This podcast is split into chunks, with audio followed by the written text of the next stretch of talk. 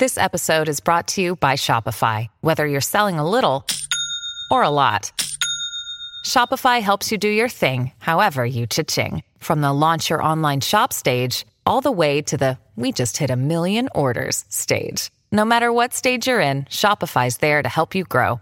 Sign up for a $1 per month trial period at shopify.com slash special offer, all lowercase. That's shopify.com slash special offer. Get ready to hear the truth about America on a show that's not immune to the facts with your host, Dan Bongino.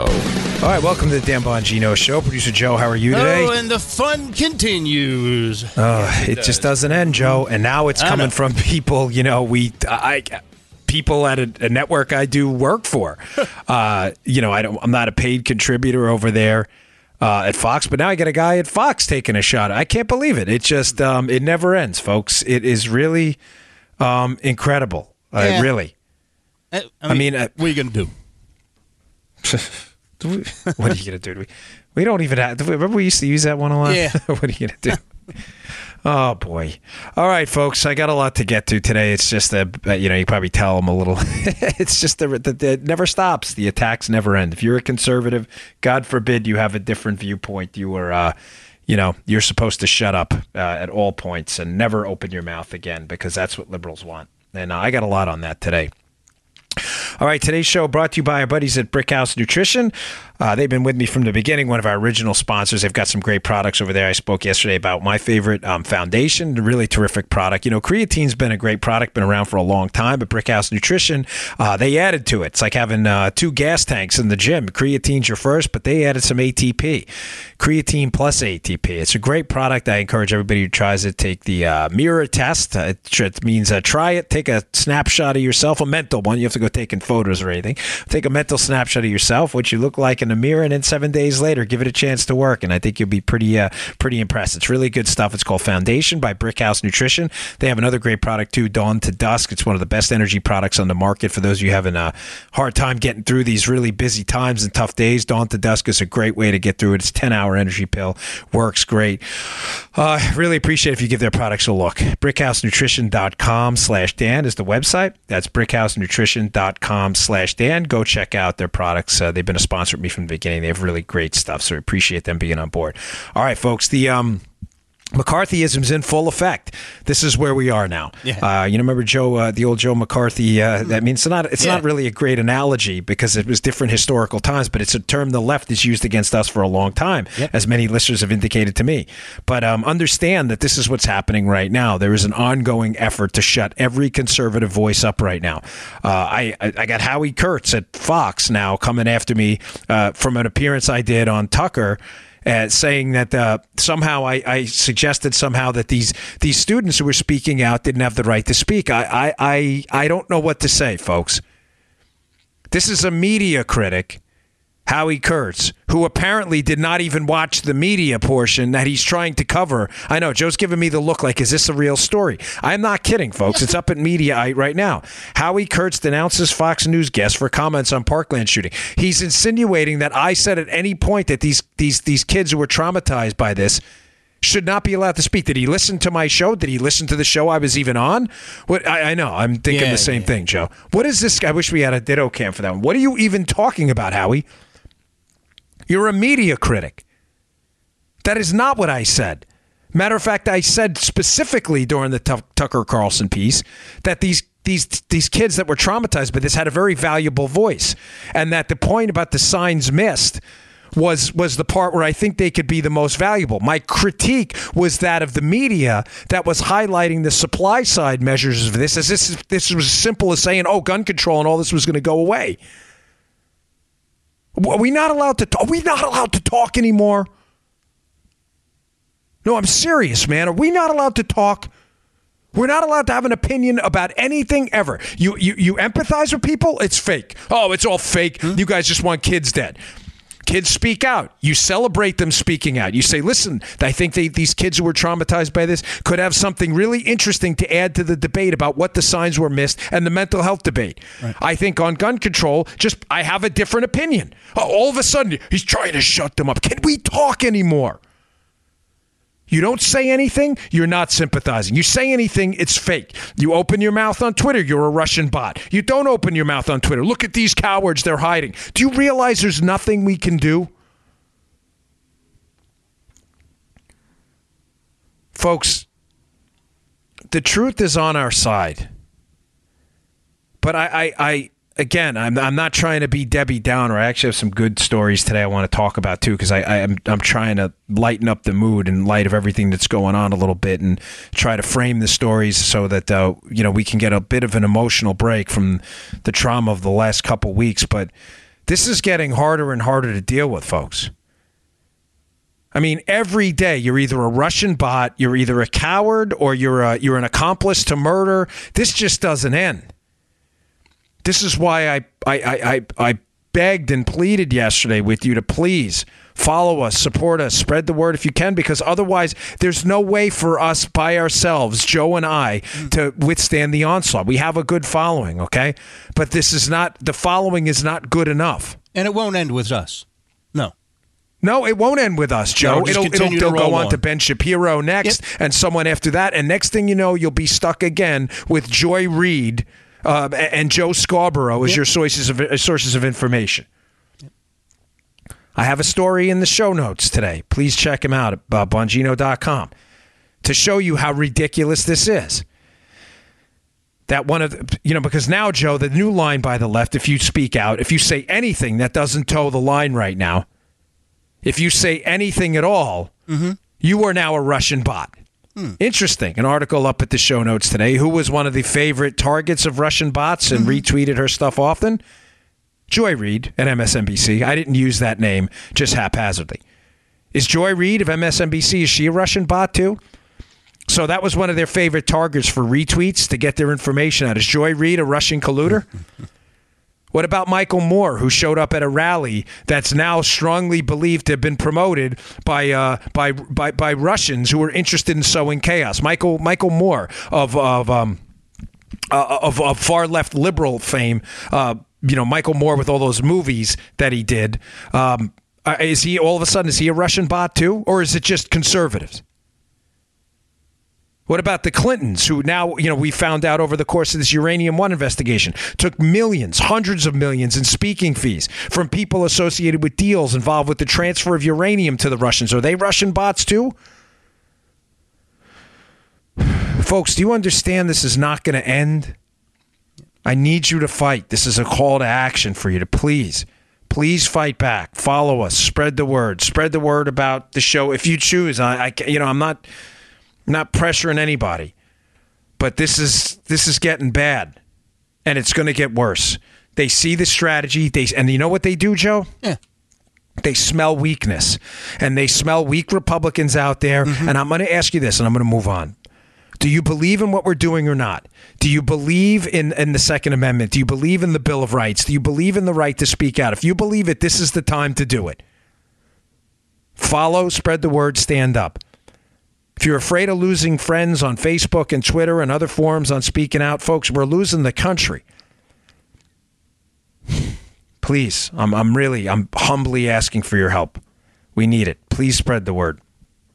Okay.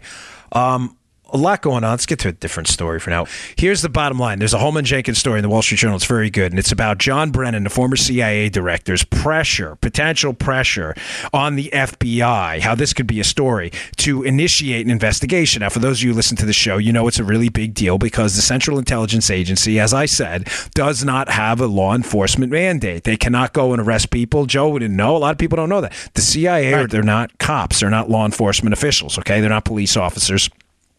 They don't have arrest powers. They are intelligence. They are an intelligence gathering entity. Now, Brennan goes and briefs Harry Reid in August of 2016. This is important. John Brennan, the CIA director under Obama, briefs Democratic Senator Harry Reid in August. Some of the information then makes it into a letter from Harry Reid to the FBI requesting a criminal investigation. Because remember, the CIA can't do that. Where does the information come from? Well, a lot of that information was in the dossier. Why is this interesting and what's wrong here? What's wrong is that John Brennan later says in a hearing I believe in December, that he doesn't know anything about the dossier, that he's unsure of the details of the dossier, to be more precise. Well, how is he unsure of the details if the briefing information that he gives to Harry Reid all of a sudden makes it into a letter where some of that information about the dossier appears in the letter in a request to investigate? I've told you this is the next shoe to drop. This is very suspicious material here. The CIA should not be pressuring people, especially the FBI, to engage in law enforcement operations unless there's some significant, you know, hey, listen, we got an intelligence, uh, you know, intelligence feed on a potential terror attack. There may be a need to make an arrest, of course, but against political opponents, this is very strange. So John Brennan, a former CIA director, is running for the hills. But Jenkins brings up an interesting point. You know, I, I had said the other day, and some other outlets picked it up, Joe. I don't know if you noticed. I saw it on Hannity, and Limbaugh picked it up too. How the indictment of the 13 Russians is curious because for all the talk in the indictment about the involvement in the election by the Russians in an attempt to meddle, mm-hmm. for all the talk about that, folks, they don't actually charge the Russians with with donating or making financial contributions in a way to to uh, to uh, distort the election. They don't charge them with that. Mm. And I had said to you, based on the piece I put in the show notes, that I thought that was quite curious. And I think it speaks to some involvement with the Hillary Clinton campaign and Russians that may be, uh, let's say, they may not look good for the Clinton campaign. And I think Mueller may be afraid. Does this make sense, Joe? If you yeah. if you listen to the show the other day, it will that they did not charge the Russians with basically election fraud based crimes uh, based on that. They charge him with wire fraud and conspiracy, and I think it's because the involvement of Hillary in the Russians is going to is is a little more intense than we're being led to believe. And if Mueller sets a precedent, Joseph, mm-hmm. that that the you know Russian election fraud and Russian election money and Russian attempts to influence the political process. If they charge him with that specific crime, I think Hillary uh, is in fact in more trouble than we've been led to believe. And I think that may be why they didn't do that because Hillary seems to always get a pass. They're like the Teflon Dons um, of politics. Um, here's the problem. Uh, Jenkins says, listen, the CIA has a lot of information, Joe. They obviously have information, um, you know, we don't know about. Mm-hmm. Uh, of course, I mean, I think that goes without saying. They have a level of clearance, Joe, and I don't have. We're not read in on SCIF type programs anymore, right? Uh, we, this is not a SCIF. This is a podcast. But uh, I, I, was an SCI cleared Secret Service agent for a while, and they probably have a lot of info. And the interesting angle he brings up is that they probably have information on Steele's contacts with the Russians as well that may be a little bit more extensive, folks. Now, this is really troubling because Steele's a foreign agent himself. Remember, just because Steele used to work with MI6, the British intelligence uh, outfit, uh, they, and they are a friendly country to us. I want to be clear on that. Uh, you, know, mm-hmm. you know that, but that doesn't matter. He is still a foreign agent. He is not a U.S. citizen.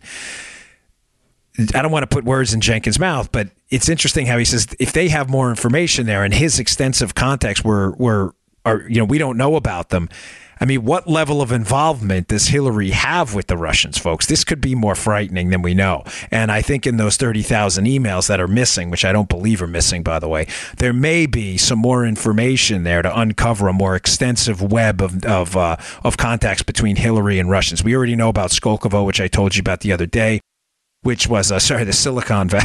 I think I said Silicon. Thank you for all the corrections. uh, Silicon Valley of of Russia and how these companies that were investing over there. Uh, something like 17 of the 28 companies uh, made donations to the Clinton Foundation. And the FBI found later on that these attempts to establish this tech hub, Joe, in Russia were really attempts right. to steal dual use technology for potential Russian military use. These companies donated to Hillary Clinton. Now, the CIA must have some intelligence on this. They must have some, uh, you know, something on Steele's contacts there. And if those contacts are a little more elaborate, who was financing those Russians, and are those Russian networks involved also um, in some attempts to influence Hillary Clinton while using Christopher Steele to attack Donald Trump through the dossier? That's a it's it's a really interesting story. Unfortunately, I can't put the story in the show notes because it's subscriber only. But I, I thought I'd bring it up because that th- there may be some information there we don't know about, and I just think that may uh, that may change the tide of this. Uh, of this case if it becomes public and i think it's time that if we not you know as long as it's not sources and methods that the public's entitled to know so just to be clear what i'm saying here is i think the indictments against the russians may have been written in such a way to minimize minimize the crime of trying to influence politicians in the United States precisely because Hillary's contacts with the Russians through Steele may have been more extensive than we know at this point. That's what I'm. Does that make sense, Joe? Mm-hmm. It's important. Yeah. It's important I get that out there. Okay, uh, today's show also brought to you by our buddies at SimpliSafe. Listen, this is a company that's been around for many years. They're great. My mother-in-law absolutely loves SimpliSafe. There's no better uh, home security team out there. They've transformed into the fastest-growing home security company in the nation. They protect over 2 million people. That's a lot of folks. Well, they just released their brand new home security system, the all new SimpliSafe. Really excited about this. The system's been completely rebuilt and redesigned. They've added new safeguards to protect against power outages, down Wi Fi, cut landlines, hammers, bats, everything in between. This is a really terrific system. You know, I was a former uh, agent, so I'm really into these things, and this is a really, really good product. The all new SimpliSafe was redesigned to be practically invisible with powerful sensors so small you hardly notice them. You know who will, though? Intruders. SimpliSafe spent years building this system. They added so much, but you still get the same fair and honest price. 24/7 protection for only $15 a month. That's 15, one five dollars a month. That's it. And there's no contract. These guys are great. You know, I talked to them on the phone, Joe. And The reason they don't do contracts is they don't need them. People love it so much, yeah. they they go with SimpliSafe and they never go away. So, but you don't need a contract with them. It's smaller, faster, and stronger than anything they've built before, but supply is very limited. Visit simplisafe.com slash Bongino now to order. That's simply S-I-M-P-L-I safe.com slash Bongino to protect your home and family today. Simplisafe.com slash Bongino. Go check them out. These are really good. Uh, it's really good company, folks. We appreciate you supporting the sponsors there. Um, okay. Um, another thing I want to talk about. There's a this is a great piece uh, I will have in the show notes from the Washington Times. Joe, it's back again. You're going to be like, please, Dan, we can't. Why do we have to do this again? We have to because you know how these things work. Yes. Uh, they continue to creep. Remember this story about Obama being a deficit cutter we used to address all the time? Yeah, yeah. So much so even some of the listeners were like, all right, we get it it's happening again, folks, because the Democrats want to paint Obama as some big deficit and, and debt cutter, and they want to paint the Trump team. I, know Joe's shaking his head like, really? Is this thing coming back? it is. Great Washington Times piece that entirely debunks this. Now, at one point in the piece, to be clear, in the Times, which will be in the show notes, um, it does say that um, uh, it, it, it and it's sorry, I get distracted a bit here. It, it says that uh, were, the Clinton team ran surpluses, which we know the Clinton surplus is not in fact true. They didn't run surpluses. There was never a surplus in any year uh, based on standard accounting measures. Measures, but it's a good piece otherwise, and uh, it, it it says a couple things I want to get out there. Number one, let's debunk the myth that Obama cut the deficit by sixty percent. Okay, this is done using absolutely tortured statistics, and it's done in a way to deceive you into thinking that Obama and his team were somehow fiscally responsible. Let me explain how they do this, because the, technically speaking, they're not inaccurate, but they're doing it hoping you're confused by the difference between debt and deficits. Yeah. When Obama comes into, and forgive me if you've heard this before, but when Obama comes into office, his first year deficit, and to be fair, this is not entirely attributable to him. The first year fiscal policy obviously has some remnants left over from the prior administration. But let's just stick with the first year to show you how they get the number. His first year deficit, meaning the amount of money the government spends in contrast to the amount of money they take in, is $1.4 trillion. Folks, that was a record by far. It was an astronomical amount of money. I mean, a, a, staggering amount of money. Now, the year prior under Bush, and again, I'm just to be fair, Bush does have something to do uh, with that that first year because there's some bleed over. So I'm just trying to be fair. But the last year of Bush, the deficit, Joe, is 459 billion. Right. So 459 billion, first year of Obama, 1.4 trillion. Now, when Obama leaves office, the deficit is 438 billion in 2015. So I'm not even going to talk about it because 2016 it actually goes up a bit. But I'm, I'm, I'm, folks, I'm straining to even give their team the benefit of the doubt, not because I want to do that, but to show you the absolute rank absurdity of their argument, how silly, um, in fact, it is. It's a, it's an insane argument. Okay, Obama's last year in office, the deficit is almost as high as the highest deficit Bush ever produced at 459 billion. His was 438 when Obama left. So if you're going to think about it that way, yeah, technically the deficits did go down under Obama from 1.4 trillion to 438 trillion, uh, 438 billion, excuse me. The point I'm trying to make is that they're using that statistic as a way to manipulate you into thinking that this was somehow some fiscally responsible policy. Folks, Obama's smallest deficit is is the smallest deficit of any president in American history is up there with the largest ever. His smallest deficit, his largest is by far the largest ever at 1.4 trillion. But it requires you to understand, or uh, it, it, I think they're trying to manipulate you. They're trying to confuse you by saying that he's a deficit cutter to insinuate that he's fiscally responsible when Barack Obama is, in fact, the president responsible for the largest accumulation of debt in American history. There's not even a close second.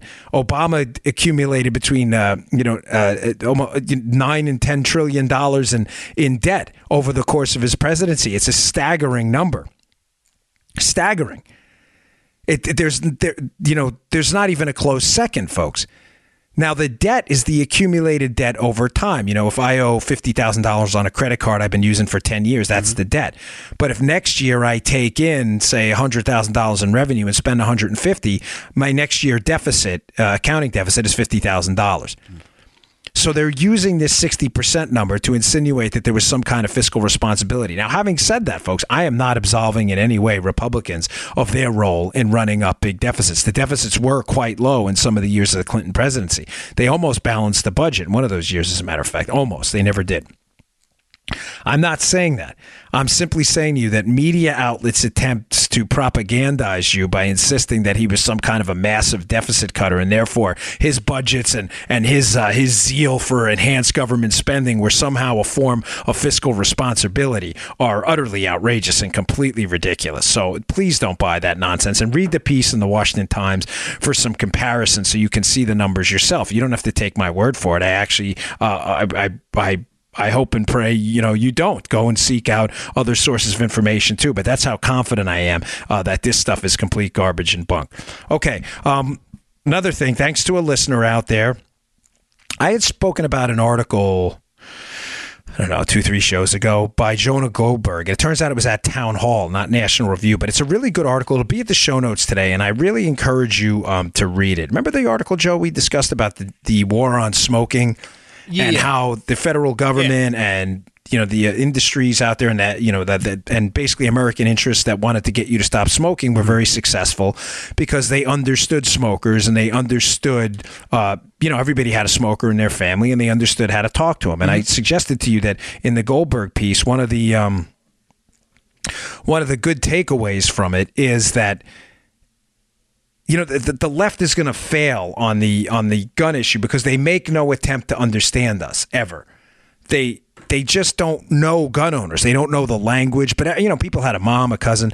Goldberg. Someone found the piece. It's a really good piece. I encourage you to read it. It'll be at the show notes. Uh, thank you to the listeners sent it in, but that'll be in there. I didn't mean to spend a lot of time repeating a story I already talked about, but it's it's a it's a good piece about the psychology of getting people uh, to move in a direction and how to get people to do things and how I think this this gun control debate, and I'm using air quotes because there's not a debate, as you've seen, it's just an effort to silence the rest of us, is going to fail because they're not interested in what we have to say. They're just interested in shutting us down, as you've seen with all this Twitter stuff going on and all this other.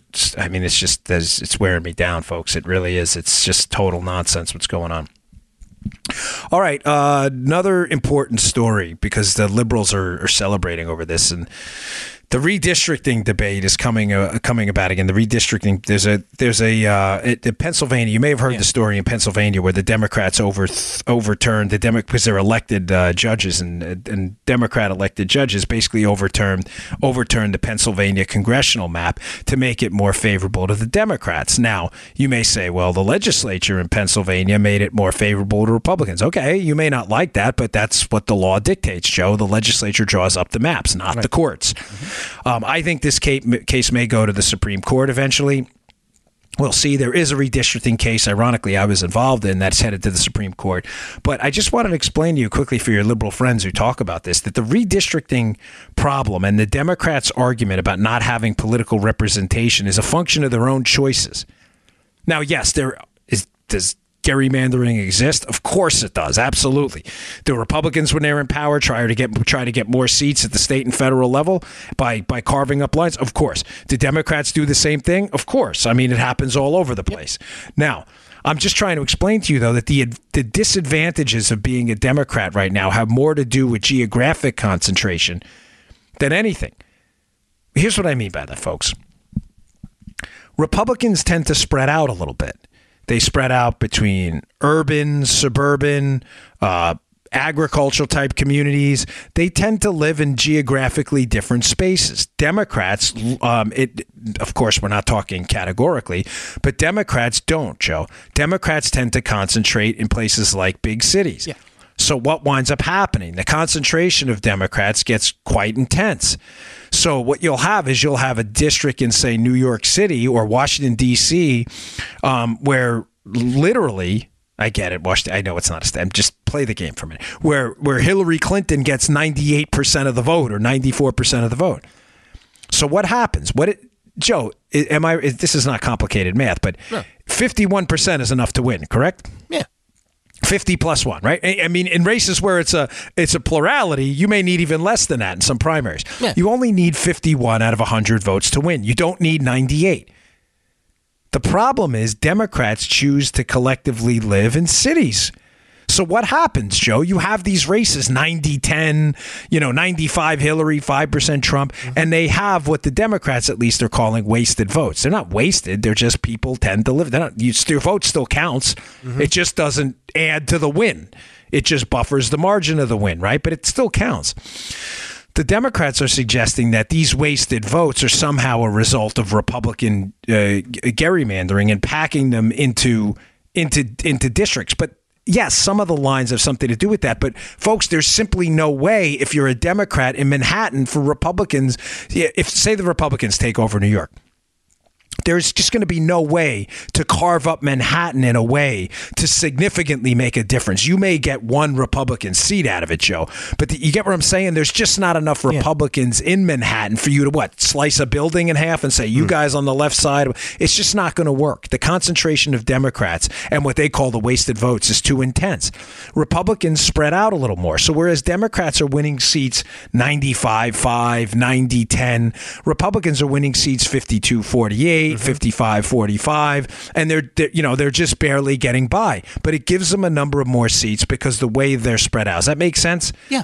Sure. so i just i'm not suggesting again that we're not there's not a partisan interest here in carving up districts in a way to benefit either party. That's not what I'm saying at all. I'm just telling you that the majority of the problem, even if you were to engage in a massive countrywide redistricting, Democrats, it's where you live. I mean, I'm not telling you to move out to increase your political or decrease your political clout. I'm just saying, as a result of your decisions, you're having a tougher time uh, representing yourself outside of the big cities. Right. It's and it's it's just gonna. I'm telling you, I'm you, you hear it on this show first. We tend to focus on issues here. I think you may not see that much in the mainstream media, but I'm sure are going to filter their way into the conversation.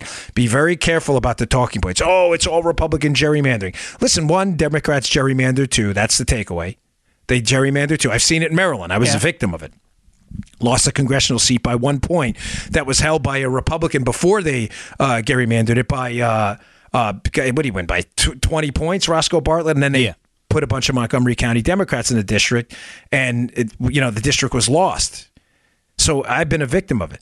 But secondly, yes, uh, partisan, uh, you know, partisan carving up of districts happens on both sides. But number two, the Democrats are concentrated in ways Republicans aren't, and it's almost impossible for them to spread their influence. You can't move a guy who lives in Manhattan to a district in Staten Island. You can't do it. There's just no way. They're not contiguous. It's impossible to do.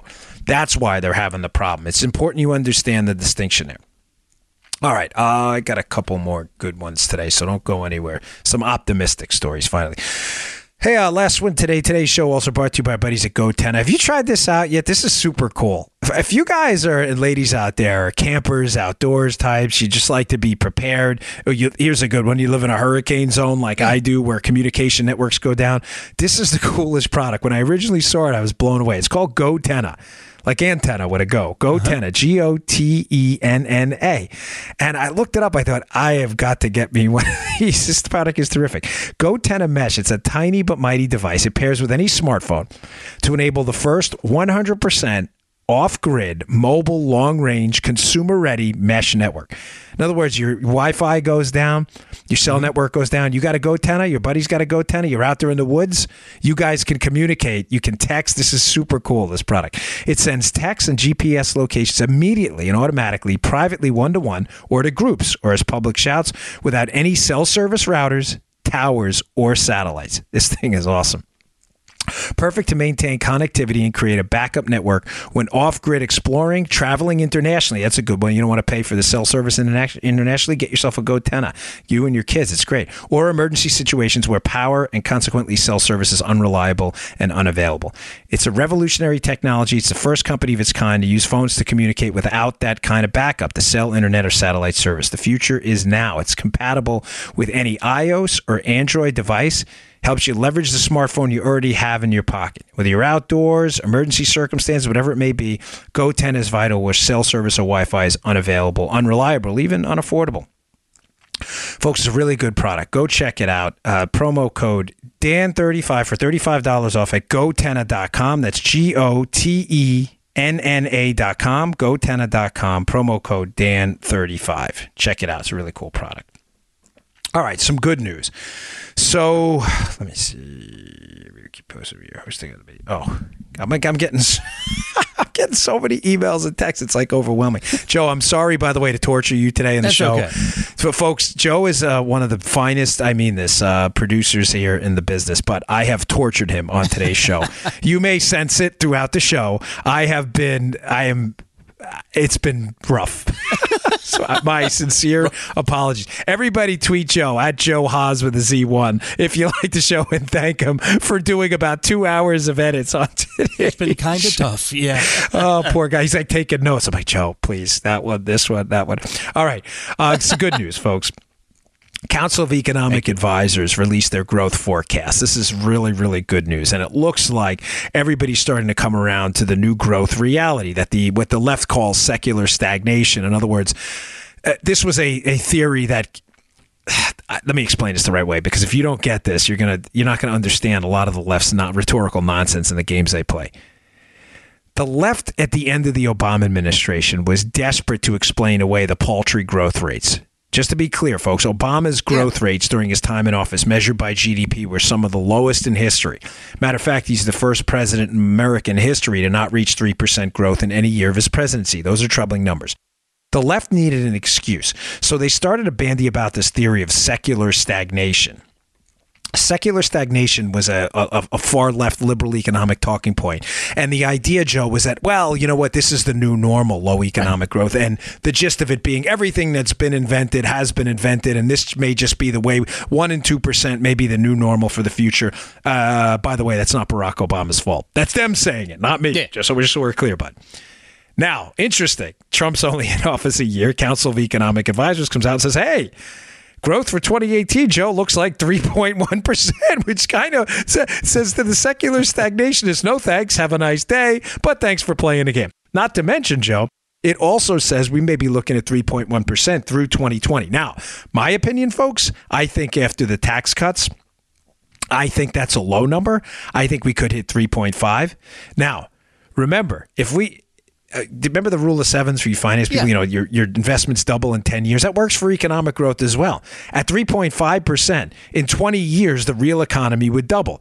If we can hit 3.5% in our lifetimes, I'm 43. By the time I'm 63 years old, you will be looking at a real economy that doubled. I mean, the, what's the average uh, median income? $45,000, $40,000 or something? If the economy were to in fact double, the median income would be 90 grand, 80 grand in real money in today's dollars, folks. This is impressive. Now, they're forecasting 3.1 in the report, but I again, I think it could get higher. If we can keep this going for a good strong period of time, again, in our lifetimes we could be looking at an even more vibrant, robust economy. I think there's a good reason to smile. You know, the, the you know, the Council of Economic Advisors is, is everything they say gospel? No, of course not. But I think the fact that the secular stagnationists, um, you know, oh, everything that's been invented has been invented, and the government's going to be the source of growth in the future. I think we can finally start to put some of them uh, out to uh, out to pasture their theories and say, hey, listen, guys, really, it, this is obviously garbage and nonsense. Now, corresponds with another uh, Rasmussen poll, uh, Rasmussen poll, which I'll put in the. Uh, show notes today I'd like you to take a look at where Trump approval has now popped to 48%, folks. Now, you may say, well, you know, figures are relative. What was Obama's at this time in his presidency? Obama's was 45. So, folks, the arguments about Trump, uh, how he's, you know, his approval is historically low and people can't stand Trump are not really based in reality. Now, I'm not a big believer in the polls anyway because uh, obviously they failed horribly during the Trump election, Joe. But I find it interesting that even the polls the liberals are trying to use are so dramatically skewed that they're painting a really uh, ridiculous and unnecessarily bad portrait of where Trump stands. Yeah. Now, I, to be clear, what I think this is about, I think this has a lot to do, uh, folks this has a lot to do with the fact that people are actually seeing the results in their own paychecks. You know, it's very difficult. We saw this with the Reagan years. Yeah. When you engage in a tax cutting program, now, if we can accompany it with government spending, it'd be even better. But one of the things about government spending that that government spending cuts and government spending in general that doesn't have a hugely positive effect on approval ratings is it's not seen as real money sometimes. If I don't explain this right, stop me. But I, I think the way it works is people assume government debt is somehow not going to hit them. Like it, it, because it hasn't right away. I told you about interest rates. And interest rates as they go up because people won't lend us money as we get farther and farther in debt will be the canary in the coal mine. But the reality is joe they haven't yet. I mean interest rates are still very low. Matter of fact they're historically low and people aren't going and getting car loans at 19% they're not getting mortgages at 15% and i don't wish that to happen. I think it's going to sadly if we don't get our spending situation under control. But the point i'm trying to make joe is that it hasn't hit people in the wallet. So people, uh, it's not going to affect approval ratings as much as it should because people don't see an instant impact from it. Does that make sense? Yeah with tax cuts, and we saw this in the Reagan mm-hmm. years when he cut the top rate from 70 to 28 percent, people saw immediate income effects in their own paychecks. Mm-hmm. You're seeing that now uh, with people getting bonuses, with people getting raises. Um, this is really uh, dramatic stuff. And I think that's what's leading to this corresponding bump in Trump's approval ratings. And if we can continue the economic growth, as, as, uh, as James Carville is alleged to have said to Bill Clinton once, it's the economy, stupid. I think the Democrats are going to have a really difficult um, and hard time combating the, the, the Trump economic powerhouse that's that's been created since the secular stagnationists and the Obamaites have have left office. They're going to have a really tough time explaining it away. I mean, what are you going to say to people if they get a job at you know seventy and eighty thousand dollars a year and they were working for forty and fifty before? What are you going to say to people if they get a two three thousand dollar bonus? What are you going to say to people if they get a promotion? You know, what are you going to say to people when their kids get a job? Are you going to continue with the? Are you going to be the crumbs and collusion party forever? I mean, is that going to be your your your Democrat campaign slogan for 2018 and 2020? Crumbs, crumbs, economic crumbs. this is all crumbs. Thousands of dollars is not crumbs. Collusion, collusion. Is this the best you've got? Folks, I think they're in a lot of trouble if they continue this stuff. I don't think there's a viable path forward electorally. Remember, Reagan won 49 states. The only state he lost in re-election was Minnesota, which was Mondale's home state, and he only lost that state by a couple of thousand. I think it was 3,000 votes because his economic plan was so popular. He won Maryland, New York, California. So the economy, and I'm not giving Democrats advice, I'm just saying if this is going to be your campaign plan going forward, um, good luck. This is that is a complete loser. All right. Uh, here's a story I saw yesterday at the Wall Street Journal, which uh, I thought was interesting, and it just speaks to what I was talking about yesterday, Joe, during the uh, the show about how the conservative economy may be the only path forward. Hmm. The stories about this growth in a la carte type programming. Um, it's not so much about cord cutters, cord cutters meaning people who disconnect from cable but it's about the growth in Netflix and HBO and podcasting. And it's a really good story. And it says, listen, a lot of these people who may have been cable talents before or entertainers who wouldn't have been given a platform on whatever ESPN or Comedy Central, whatever it may be, are now starting their own shows, and they're selling them to Netflix and other places, and they're doing quite well, and people yeah. are listening and watching, and it applies to me. I mean, this show is called the Dan Bongino Show. I always joke with people, it's amazing. They found a guy named you know Dan Bongino to host the the show called the Dan Bongino Show. I know it's a horrible joke. My wife hates it, but for some reason I can't stop telling stupid jokes.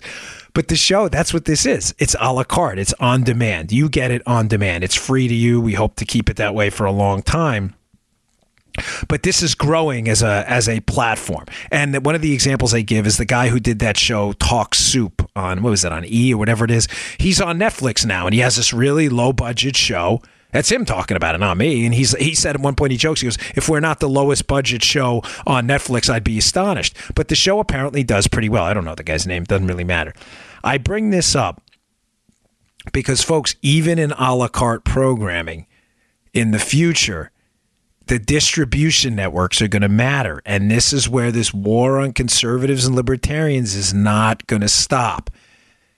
If the distribution channel now is cable, and the, let's say the Dan Bongino show, like, no, we're not going to do that. We're not going to have the Dan Bongino show on cable. Why? Well, he's a conservative. You effectively have cut me off from doing that it's going to be up to places like Netflix and HBO to provide alternate kind of counter programming to liberal stuff as well. Why do I bring up HBO? I'm not targeting anybody here. I'm just saying HBO just picked up Pod Save America.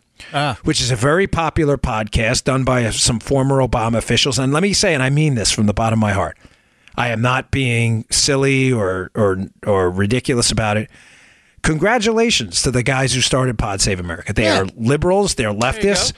Yeah, but nice job. You there put you together a business model. People sure. like your product, like people like ours. And unlike a lot of liberals out there, and I'm not saying the Pod Save America people are calling for any kind of a boycott or anything like that, um, but a lot of liberals are. They just don't want conservative voices. I applaud them. HBO just picked them up, Joe.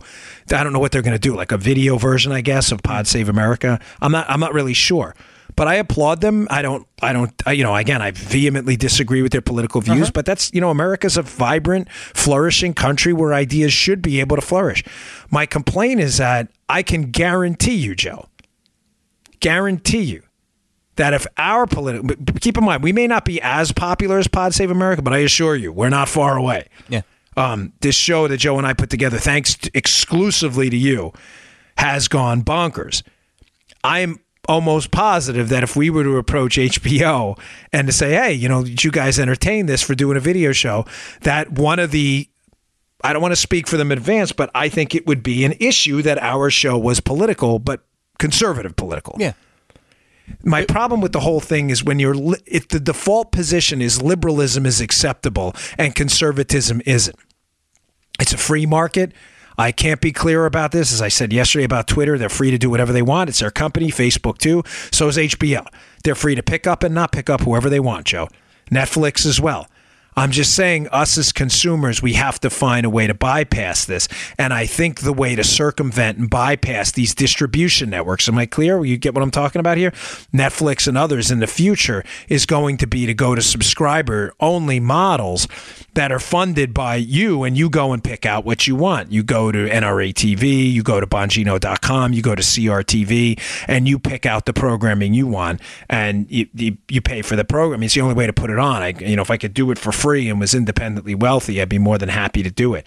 But again, I applaud these guys. I just wish the favor would be returned on our end because, folks, as I said to you yesterday during the show, and I'll tell you again today, I don't, I don't bore you with a lot of the internal details. Some of them actually aren't even that boring, but I don't want you know, I don't want to share too much sometimes because I don't want to give anybody else ideas. But the pressure going on behind the scenes to silence a lot of conservatives out there is really dramatic. And at some point, we are really uh, desperately um, going to need your help. I mean, it's happening at conferences. Did you see this thing with it? This? Oh, one, I'm sorry, folks. One more story.